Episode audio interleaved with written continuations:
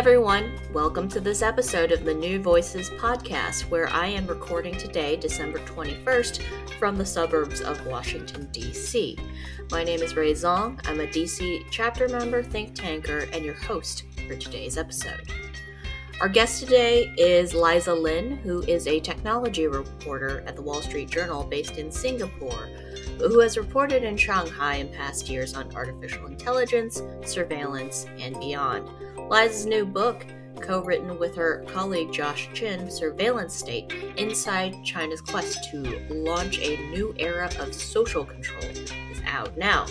It examines the social components of Chinese technology, from the politicians that are its deciders to those who are made vulnerable or who are making profits by its implementation. Liza, welcome to the podcast. Thanks for having me.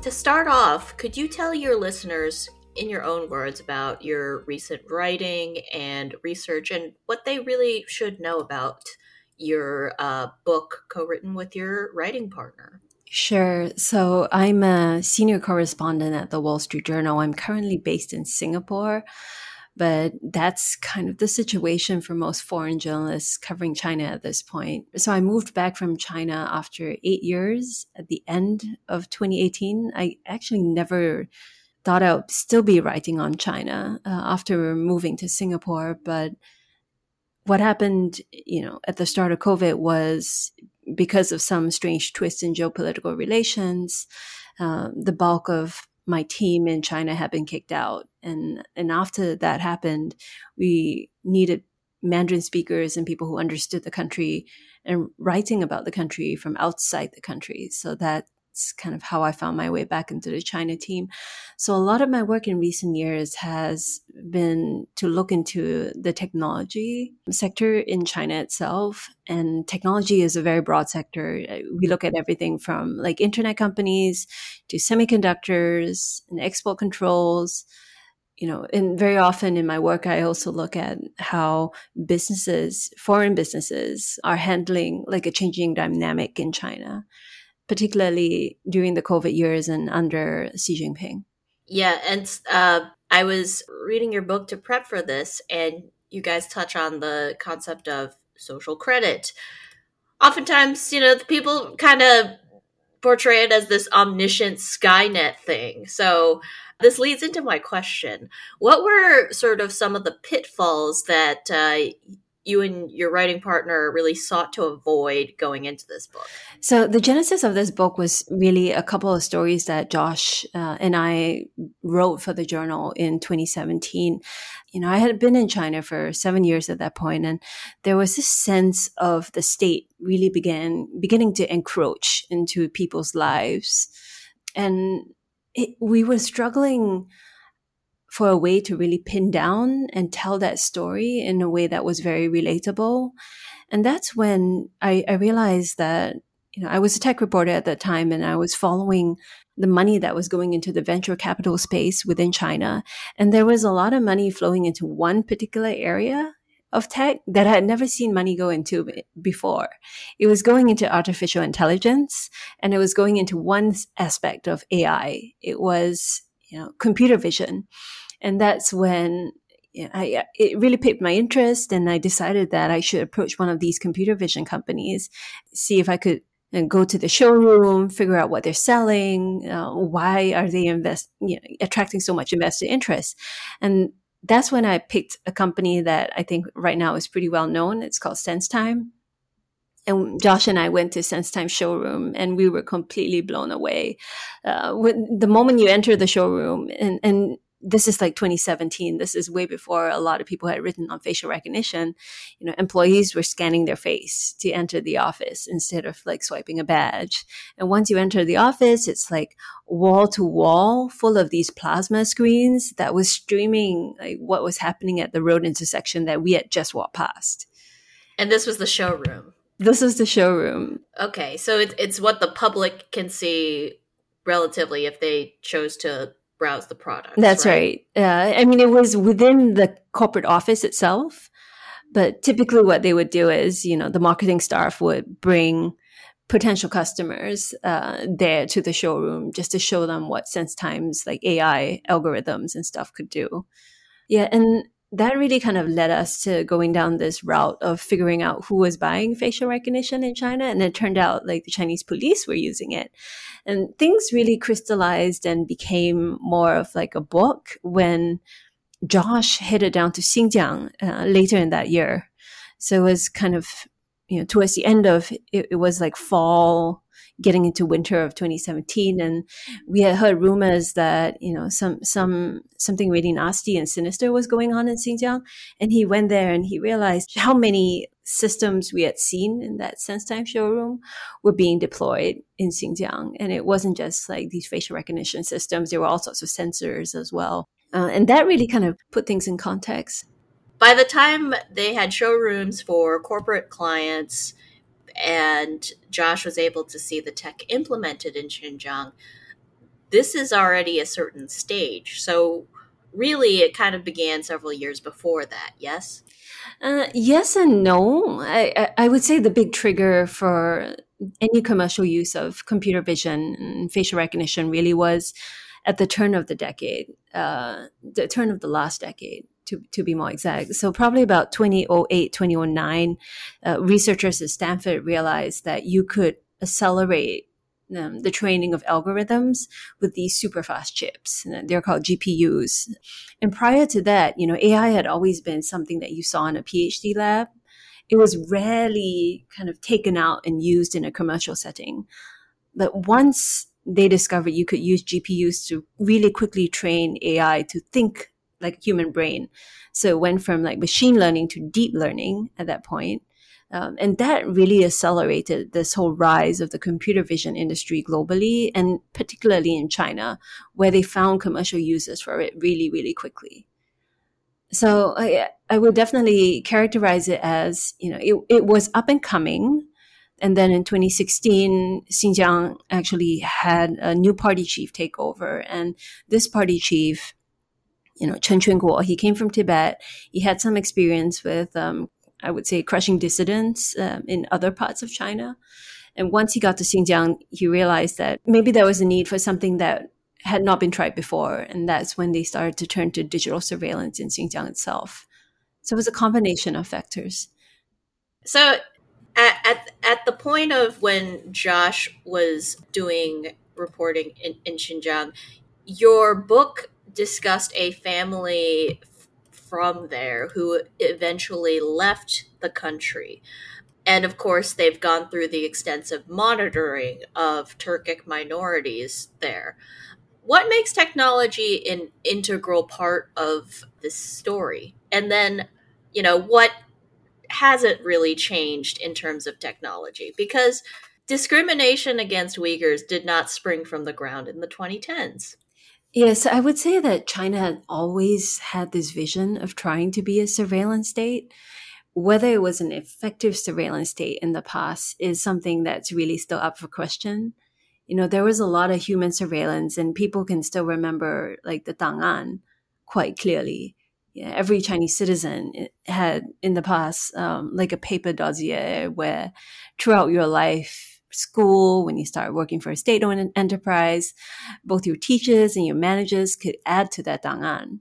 You know, and essentially it was a way to keep tabs and keep track of, of you. Um, so China has always wanted to be able to keep track of all of its citizens at once.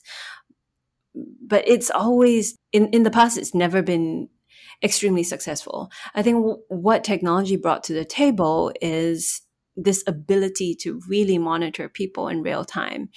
I would say when we were first starting the book in uh, 2018 and then you know finishing it up uh, 2019 2020 eh, at, at that point I would say the digital surveillance wasn't as apparent as it is now post COVID like I feel like the coronavirus has ushered in this whole new wave of digital surveillance in China that simply wasn't there before you know prior to COVID you probably wouldn't be tracked in real time unless you were unless you fit in this category one of those categories that the ministry of public security uh, tend to monitor you know and i believe there are seven categories which include you know dissidents, petitioners, um, fugitives on the run, convicted drug dealers. There are these seven categories of people that individuals that are monitored in real time by the Ministry of Public Security. Most ordinary people wouldn't, but post COVID, you've really seen the Chinese government's digital surveillance ramp up to the stage that they're now monitoring mobile signals, right, of 1.4 billion of its of their residents. Recently, China abolished what they call the Xingcheng Ma, which is this travel code that you had to flash when you travel between cities.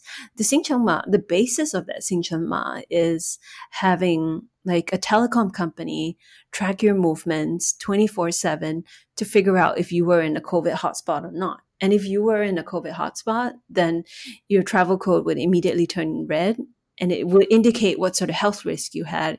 So if your travel code turned red, you'd be forced to go to a quarantine facility. Um, and only people with green travel code. Even if you weren't testing positive. Even if you weren't testing positive. Because for the longest time, they had this really draconian um, measure. COVID zero. Exactly. Where even close contacts have to be hauled away. So, Liza, where would you say that this monitoring technology is at at this point? Like I said earlier, there's a lot of people that think, oh, you know, literally everything you do is tracked and they have perfect information, it's all centralized, blah, blah, blah. I'm not sure that's where it's at right now, especially since a lot of social credit and these types of monitoring technology vary by province to province, city to city, and you're still seeing a lot of trial runs. Uh, what are your thoughts on this? So, I would kind of describe China's surveillance state as probably the most ambitious digital surveillance project out there right now. When we were doing our reporting, I remember there was a lot of times where people would say, if you didn't do anything, you don't have to be worried. And I think it's quite a universal kind of feeling as well. It wasn't just like a, you know, Chinese, only Chinese felt that way because many people I know who are not Chinese also felt similar. Like if you didn't do anything wrong, you don't have to be worried about surveillance. Uh, so what I think has happened over the last couple of years is you know, I, I've seen the Chinese surveillance state grow from as I mentioned before, monitoring a, a certain group of people to right now being able to monitor everyone. And I've also started to see a lot more abuses of the surveillance state. When we first started writing the book in 2017, 2018, I would probably characterize Xinjiang as the true perfect surveillance state because over there, there are so many sensors and so many cameras and different ways of collecting your data, not just digital, right? They, they would collect um, information often by hand as well. There were these population data forms that you had to fill up if you were a Uyghur living in Xinjiang, telling them your, your habits when it came to alcohol, did you own a passport, how often you went to the mosque. So Xinjiang at that point was really the true surveillance state. Now I think you can apply that term to the entire the entirety of China. And we've really seen that play out in recent weeks with the protests that erupted after the Xinjiang fire. Yeah, weirdly, their surveillance did not track the the problem of waiting two hours for a fire truck to go to a house. Anyway, uh, but yeah, so you're so the technology has been more easy to sort of deploy at a rapid rate in areas other than Xinjiang? I would say COVID sparked the deployment of more invasive technology and across a wider scale than it, it was before. Um, and and the reason why I say like China really is now the perfect surveillance state is because a lot of the protesters that you know so so after there was a fire in Urumqi in Xinjiang, uh, that kind of sparked a lot of unhappiness on social media. And many people in major cities in China came out to protest. There are protests in Beijing, there are protests in Shanghai, you know, and these are big cities where the Communist Party really, really cares about. Uh, and the reason the protests lasted over the weekend uh, and many of the visuals and the videos have made it out to Twitter and actually even on WeChat itself. Sometimes you still see some of these visuals kind of floating around. But the reason why the protests were nipped in the bud so quickly was because China deployed the use of its digital surveillance state to hunt down people who had taken part in these protests. So at the journal, we spoke to people who you know, had gone to the protests and they didn't turn their phone off.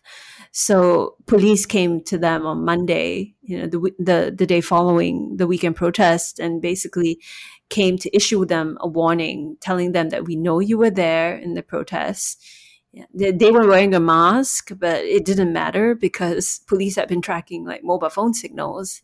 And through the mobile phone signals, realized that these people were at the protests. And, you know, I've also heard of people who have been supporting Peng Lifa, who was the the sole guy on on the Beijing Sitong Bridge who unfurled these banners calling for Xi to be taken down. And there were people supporting him who had turned up, you know, just to protest in, in protest in his favor. And they obviously took all sorts of necessary precautions, turned off their mobile phone, you know, and even then they got calls from the police asking why they were there and what they were doing and it was because of surveillance camera footage. So we've really seen in China use the surveillance state across uh, many other cities and not just in Xinjiang, where it's at its probably at its most sinister and dystopian. Yeah, because of the racialized component to monitoring in Xinjiang.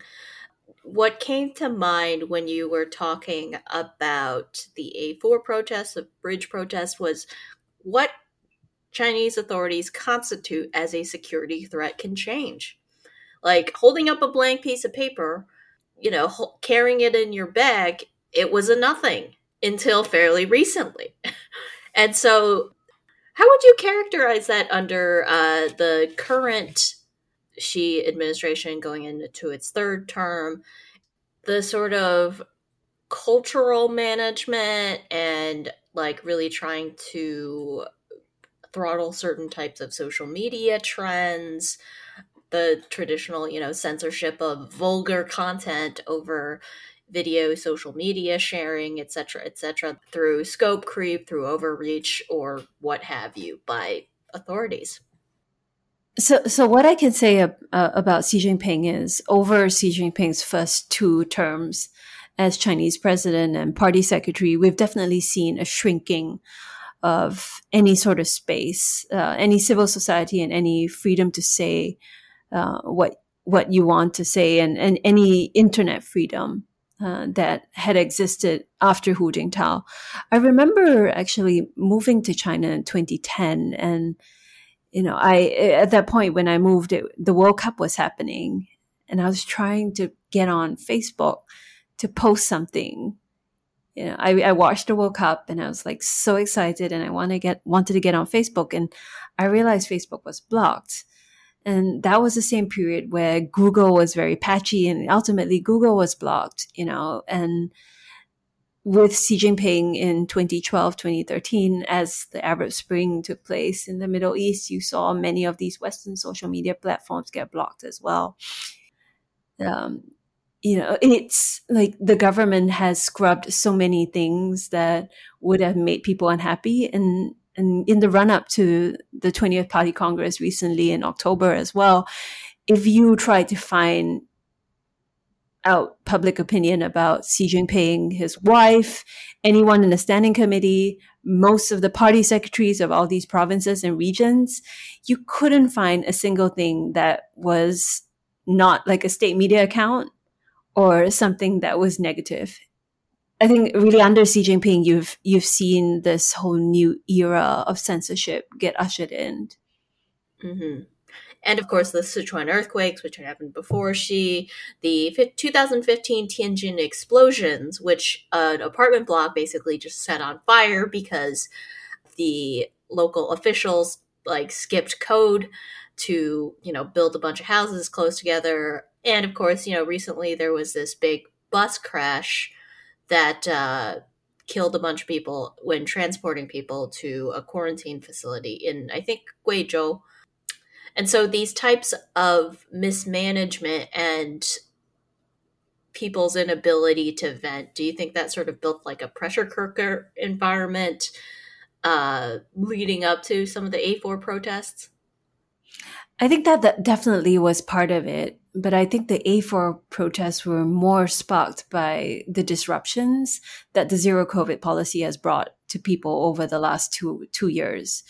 I mean, this year has been a rough year for the Chinese economy because whenever you lock down a city, that means supply chain disruptions. And in Shanghai, and I, I always have a soft spot for Shanghai because I was based there.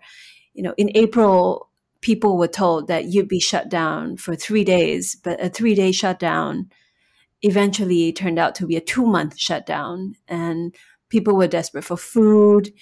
You heard stories of like suicides and Chinese police would be flying these drones around, telling people to stay home. I mean, all that builds up. Uh, I think the inability to comment is definitely something, but the Chinese have a way of coping, right? They talk over dinner meals. It doesn't have to be online, but in between, you know, between close friends and family, people do express their opinion.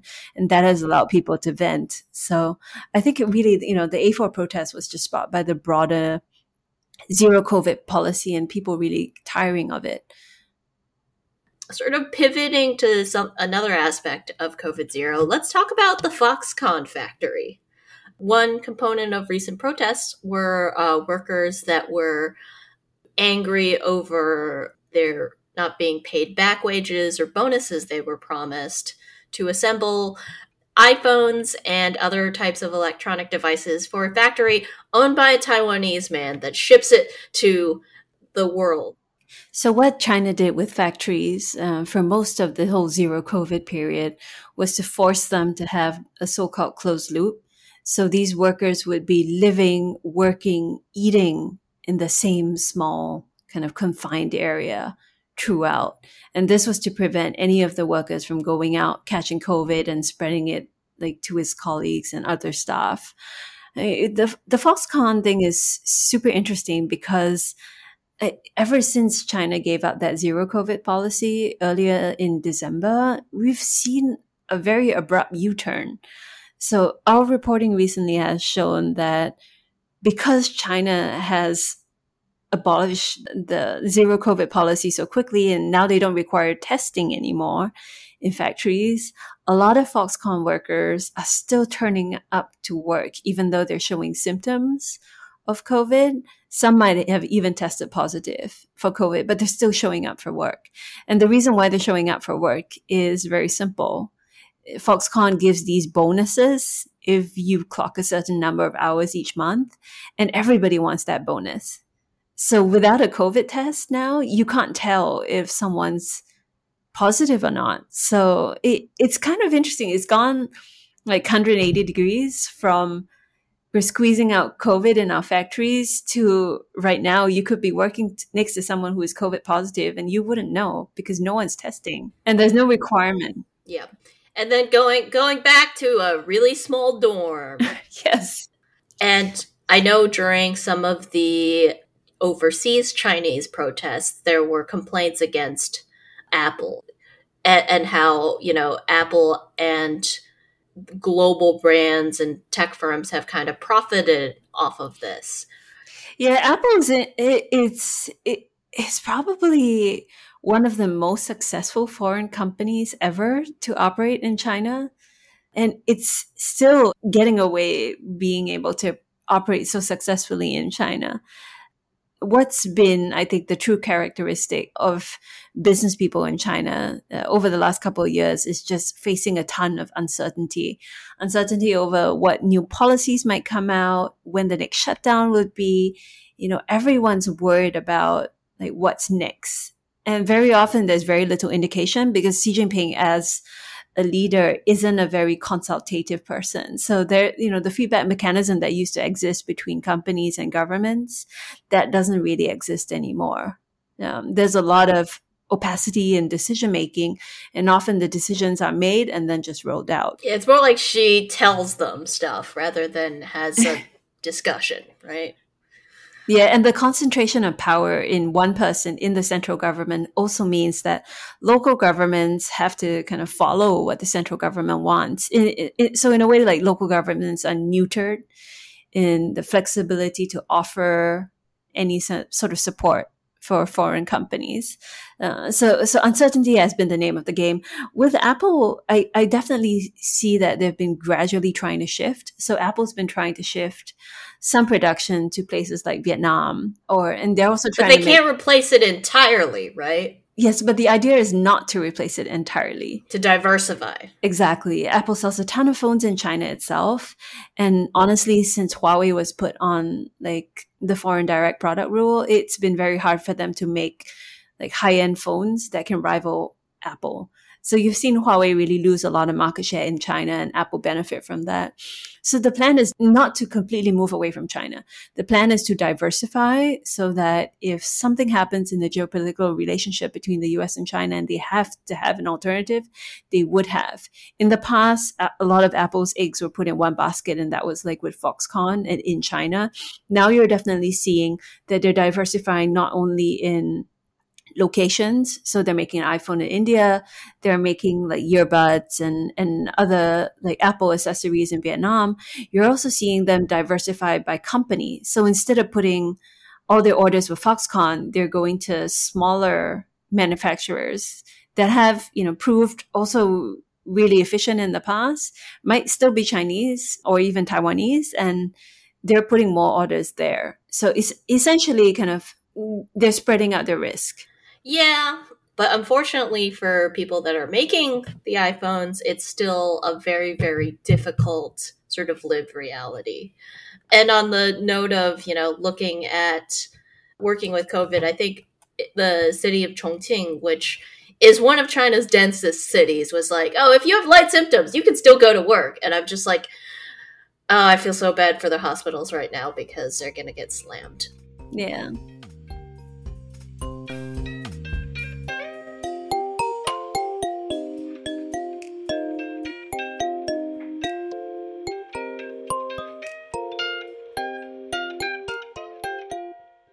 So, just to sort of round out this discussion, I want to ask a little bit of about the process of journalism. As you mentioned at the start of the podcast, it's been harder to do field work. Could you discuss how, you know, if you could, how this has changed your working realities and how you've managed to really stay updated on things happening in China? Yeah, I think, you know, just covering China from outside of China, it's made me a much better reporter that looks at open source material, for example. Um, I, I remember there's one chapter in our book, and, and we did the story for the Wall Street Journal as well. This was uh, 2019. We looked into the supply chain and which US customers and US tech companies have been supplying the Chinese surveillance state. And in order to do that, you know, we poured through procurement documents at that point, you know, procurement documents weren't as widely used as it is now as an open source uh, kind of research tool. But you know, that was one of the things that I had to do because we weren't really physically in the on the ground as often, and then talking to people. At, at that point, I had made several trips to China, even though I had left. But it, you know, you're not in that environment on a daily basis so you can't just say, I'm going to swing down to Hangzhou and I'm going to meet this person and talk about it. They're so, probably not letting that many foreign reporters in uh, facial recognition showrooms anymore. yes. Fortunately, though, a lot of them have public websites. Even with the public websites, you'd be shocked at the amount of like data about China that's disappearing. Yeah. Because there's so many Chinese websites that can't be accessed from overseas. It, it's made me a better researcher in terms of looking at open source material for story ideas. And it's also forced me to talk to a lot of people more. Uh, so I use Zoom and, you know, I use calls a lot. I, I try not to use WeChat.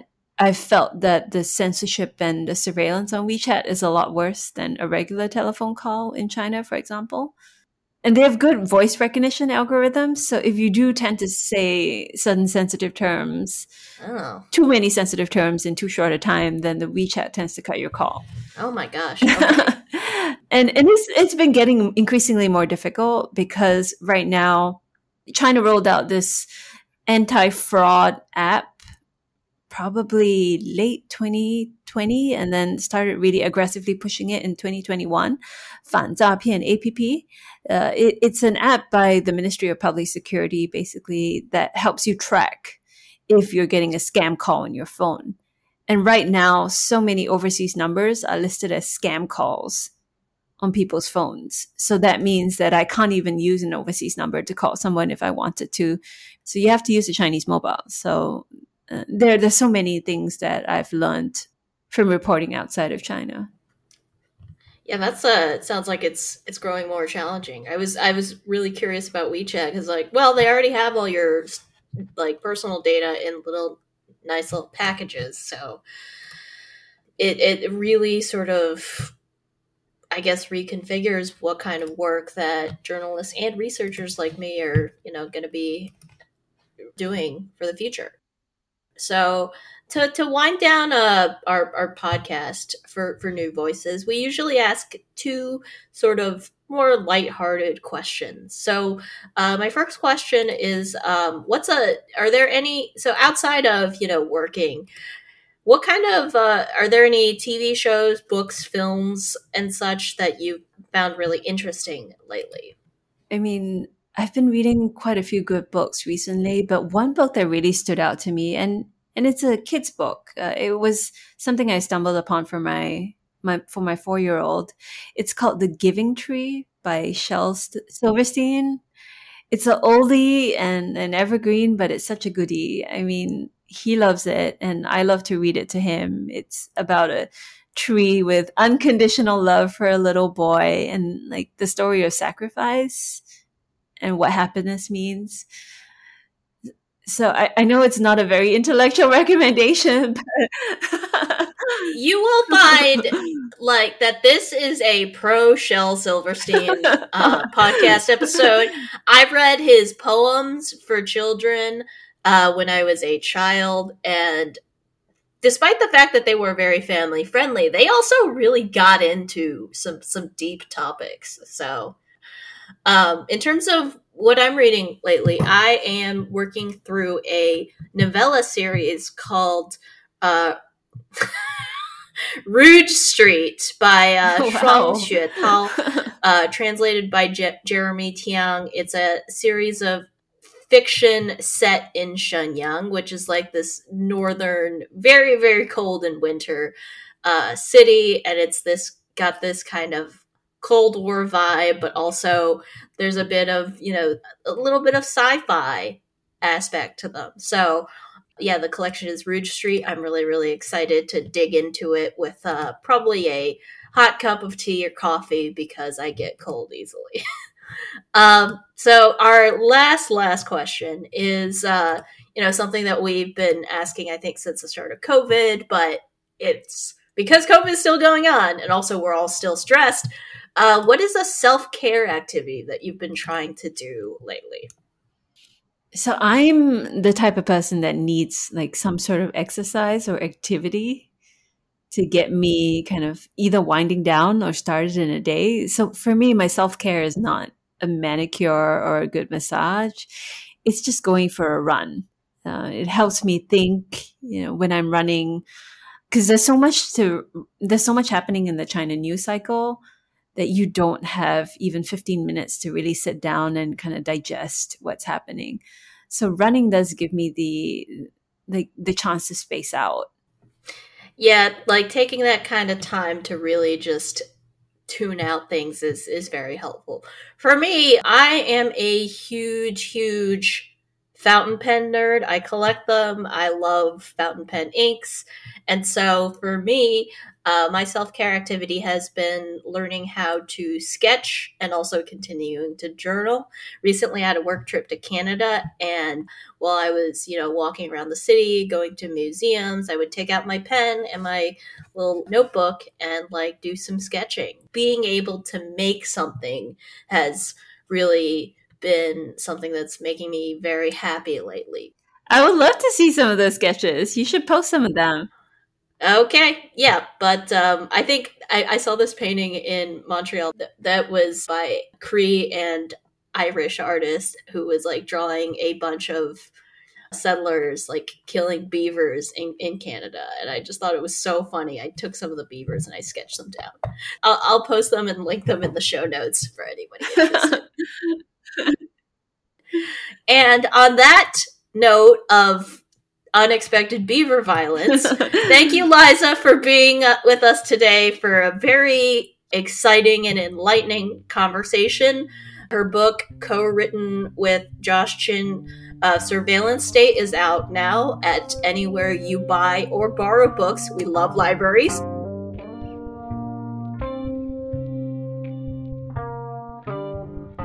You've been listening to the NüVoices podcast with me, Rui Zhong. This episode was produced by Saga Ringmar and edited by Megan Cattell. Intro and outro music is by the very talented April Zoo.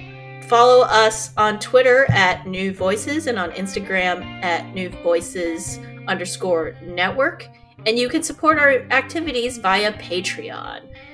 Patrons are invited to play an active role in our community and can access uh, bonus content in some of our episodes. More information is available on patreon.com slash new voices. So signing off from Washington, D.C., my name is Rui Zhong. And I'm Liza in Singapore.